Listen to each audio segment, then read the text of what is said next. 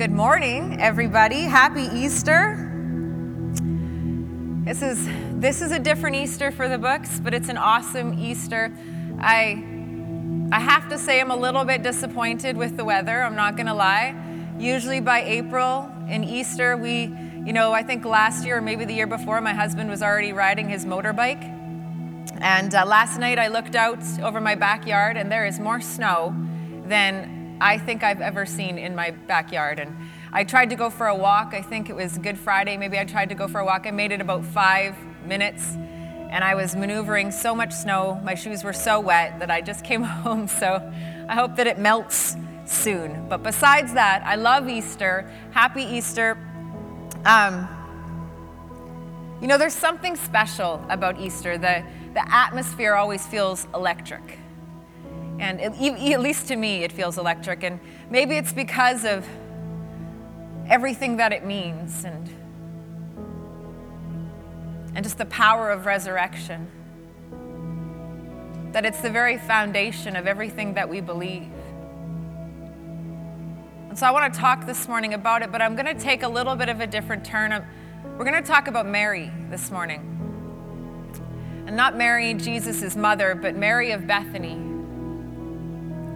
And I, I wrote a message already, and uh, then God changed it. And so this is what I'm going to talk about this morning. It's a little bit different, but the first time that we see Mary of Bethany, Jesus has come to her house, and Martha's busy in the kitchen making food for Jesus. Lazarus is there, I imagine. But Mary isn't in the kitchen making food for Jesus. She's sitting at his feet. And she's just enamored with who Jesus is. Like she can't get enough. There's something different about this man. And she's just drawing on him like she's never met anything like this man before. And so she's sitting there, and Martha, her sister, comes out like sisters do and, and says, to Jesus, I'm slaving away in the kitchen. Aren't you going to tell Mary to come and help me? And Jesus says, Martha, you're worried about so many things. But Mary has chosen the one thing, and I won't take that from her. And it paints this picture of Mary being so awestruck with Jesus that nothing else mattered. The next time you see Mary, it says she was sending word to Jesus. I picture her writing a letter to Jesus, telling her of, telling him of her brother who was dying, Lazarus. And she's sending word to Jesus and asking him to come because Lazarus is going to die if you don't come. And Jesus comes, but it's too late. Lazarus has died. And Jesus shows up. And Mary's upset. And she doesn't come to him, she's grieving the loss of her brother. But then Jesus calls her, calls for her to come. And in an instant, Mary gets up and she runs to him and falls at his feet. And you know, the Bible says that Jesus weeps, he, he begins to cry with her. But it doesn't stop there. Jesus then calls for Lazarus to come forth, and Lazarus comes out of the grave after being there three days. Jesus raises Lazarus from the dead. Again, there's something so different about this man. This man has so much love but this man also has so much compassion, but there's so much power in this man. And the next time that we see Mary, Jesus is at another man's house having supper, and Mary barges in. And she gets at Jesus' feet, and she takes out this bottle of perfume and she begins to pour it on his feet. And the Bible says that this, this, this perfume was worth a year's wages. And she begins to pour it out on him, washing his feet with it, washing his feet with her hair, pouring everything that she had out on him. And the people around, they begin to mock. They begin to question. There's poor people that could use that money. What is she doing wasting this on Jesus? Who does she think she is? What is she even doing? And Jesus says this, and I want to read this this morning. He says in Luke 10, the Lord answered, excuse me, no, no, no. Um, in Mark 14, verse 6, Jesus said to them, Leave her alone. Why are you so critical of this woman? She has honored me with this beautiful act of kindness. For you will always have the poor whom you can help whenever you want, but you will not always have me. When she poured the fragrant oil over me, she was preparing my body in advance for my burial. She has done all that she could to honor me. I promise you that as this wonderful gospel spreads all over the world, the story of her lavish devotion to me will be mentioned in memory of her. And the verse that stuck out, or the words that stuck out, is She has done all that she could to honor me.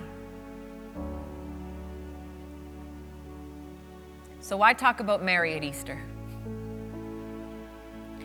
Easter is so magnificent in every moment from the Garden of Gethsemane, where Jesus is pouring his heart out to the Father, saying, If there's any other way, if there's any other way, Jesus, if, if you could remove this cup from me, if there's any other way. But there wasn't any other way. And so Jesus said, Your will be done and got up and faced the cross. And then, then we go to the, the cross itself and everything that that meant as he, as he was pierced and as he was beaten and as blood poured out, the blood that would cover our sins. That we would never have to pay another price. Like Charity said, that it covered our sin and it covered our shame and it covered our guilt. All of it finished in a moment. And then with the words, he said, It is finished. It's done. And then he breathed his last breath. It's amazing. And then the next day, where they thought that all hope was lost. But like the song we just sang, Waymaker, even though I can't see him, he's working. that even on Saturday, he was working. We thought that all hope was lost. We thought that it was over. We thought that everything had been done, that he lost, but he was still working as he defeated hell. And then on Sunday, when he rose from the dead, how powerful, even what that meant. And then to know that the very spirit that raised Christ from the dead is in us. And that our God's not dead, but he's alive, living in us. So, why talk about Mary at Easter?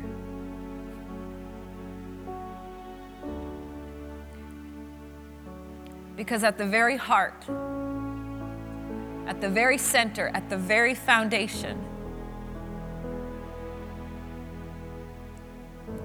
of Easter, of the death, of the burial, of the resurrection, was the love.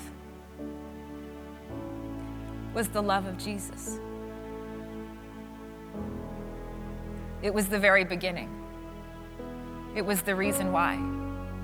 In first in 1 John 4:10 it says this. This is the love he loved us long before we loved him. It was his love, not ours. He proved it by sending his son to be the pleasing, sacrificial offering to take away our sins. He loved us long before we ever loved Him. This is the love. It's the love that compels us. It's the love that we feel right now. It's the love that excites us at Easter time. It's the reason, it's the heart behind it. It's it was the love. And so on Good Friday I had already prepared my message and I went down into my prayer room to begin to pray and and I was just thanking him for for everything he gave. And he's so incredible because as I'm doing that, he's just loving me and he just keeps loving me. And it's like this, like Charity said, this is your special day. I came to honor you. And he's just pouring out love on me. And I'm just becoming undone. And he says this to me He says, Megan, don't ever lose this place. Being in the center of my love. You always live from this place knowing that you are loved, knowing that you are loved. He says, Sure, there'll be more revelation and there'll be things that are required of you, but never forget this place.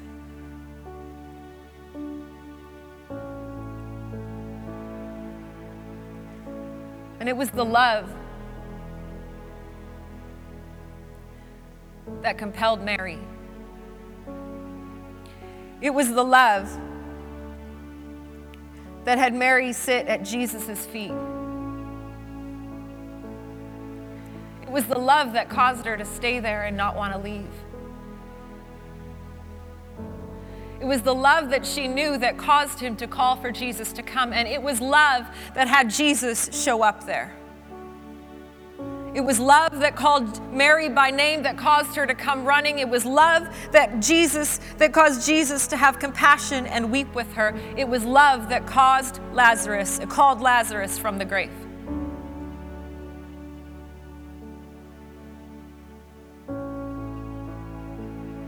It was love and and it was because of that love that you found Mary at Jesus' feet pouring everything that she had, doing everything that she could do to honor him. But it was because of his love first.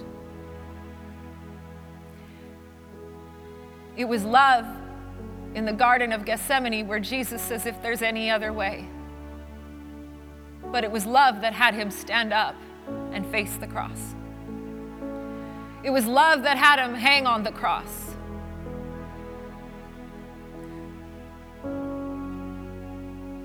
Was love that had him say, It's finished. It was love that sent him to the grave and to defeat hell. And it was love that he rose again. It was all love. And I just felt like in this time,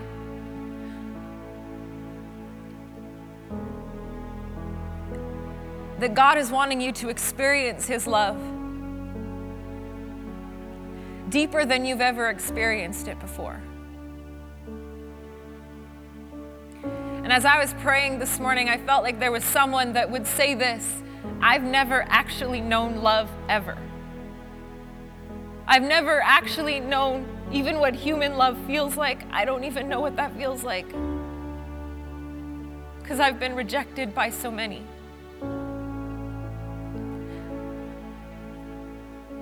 And I want you to know He's speaking you, to you today. And then there's some that just the cares of life just walked away. And I want you to hear the same words that He was speaking to me.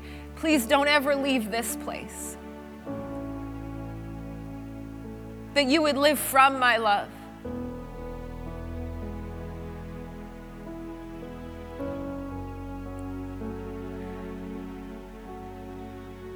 And then those that He's wanting to release a greater measure, a deeper measure, that you would know His love deeper than you've ever known it before.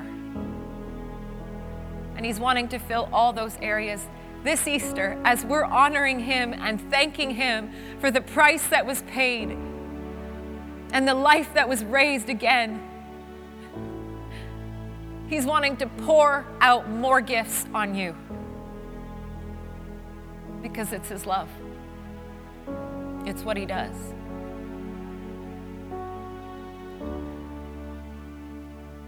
And I preached a sermon a couple of weeks ago saying all He requires is your yes. And I hear those same words this morning in my spirit. All I require is your yes. I just want to lavishly pour my love out on you. All I require is your yes. Just say yes. Just say yes. So, in these moments right now, sitting around wherever you are, you just whisper, Yes, God.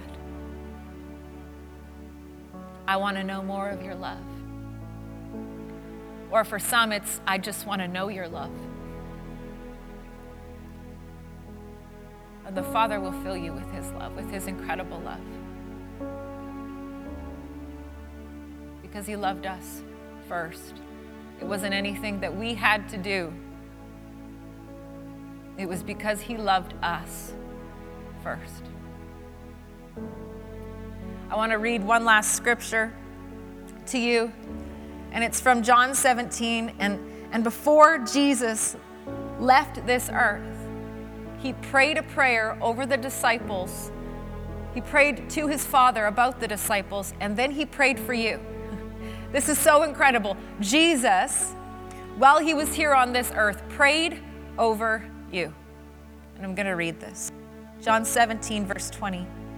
And I ask, not only for these disciples, but also for all those who will one day believe in me through this message.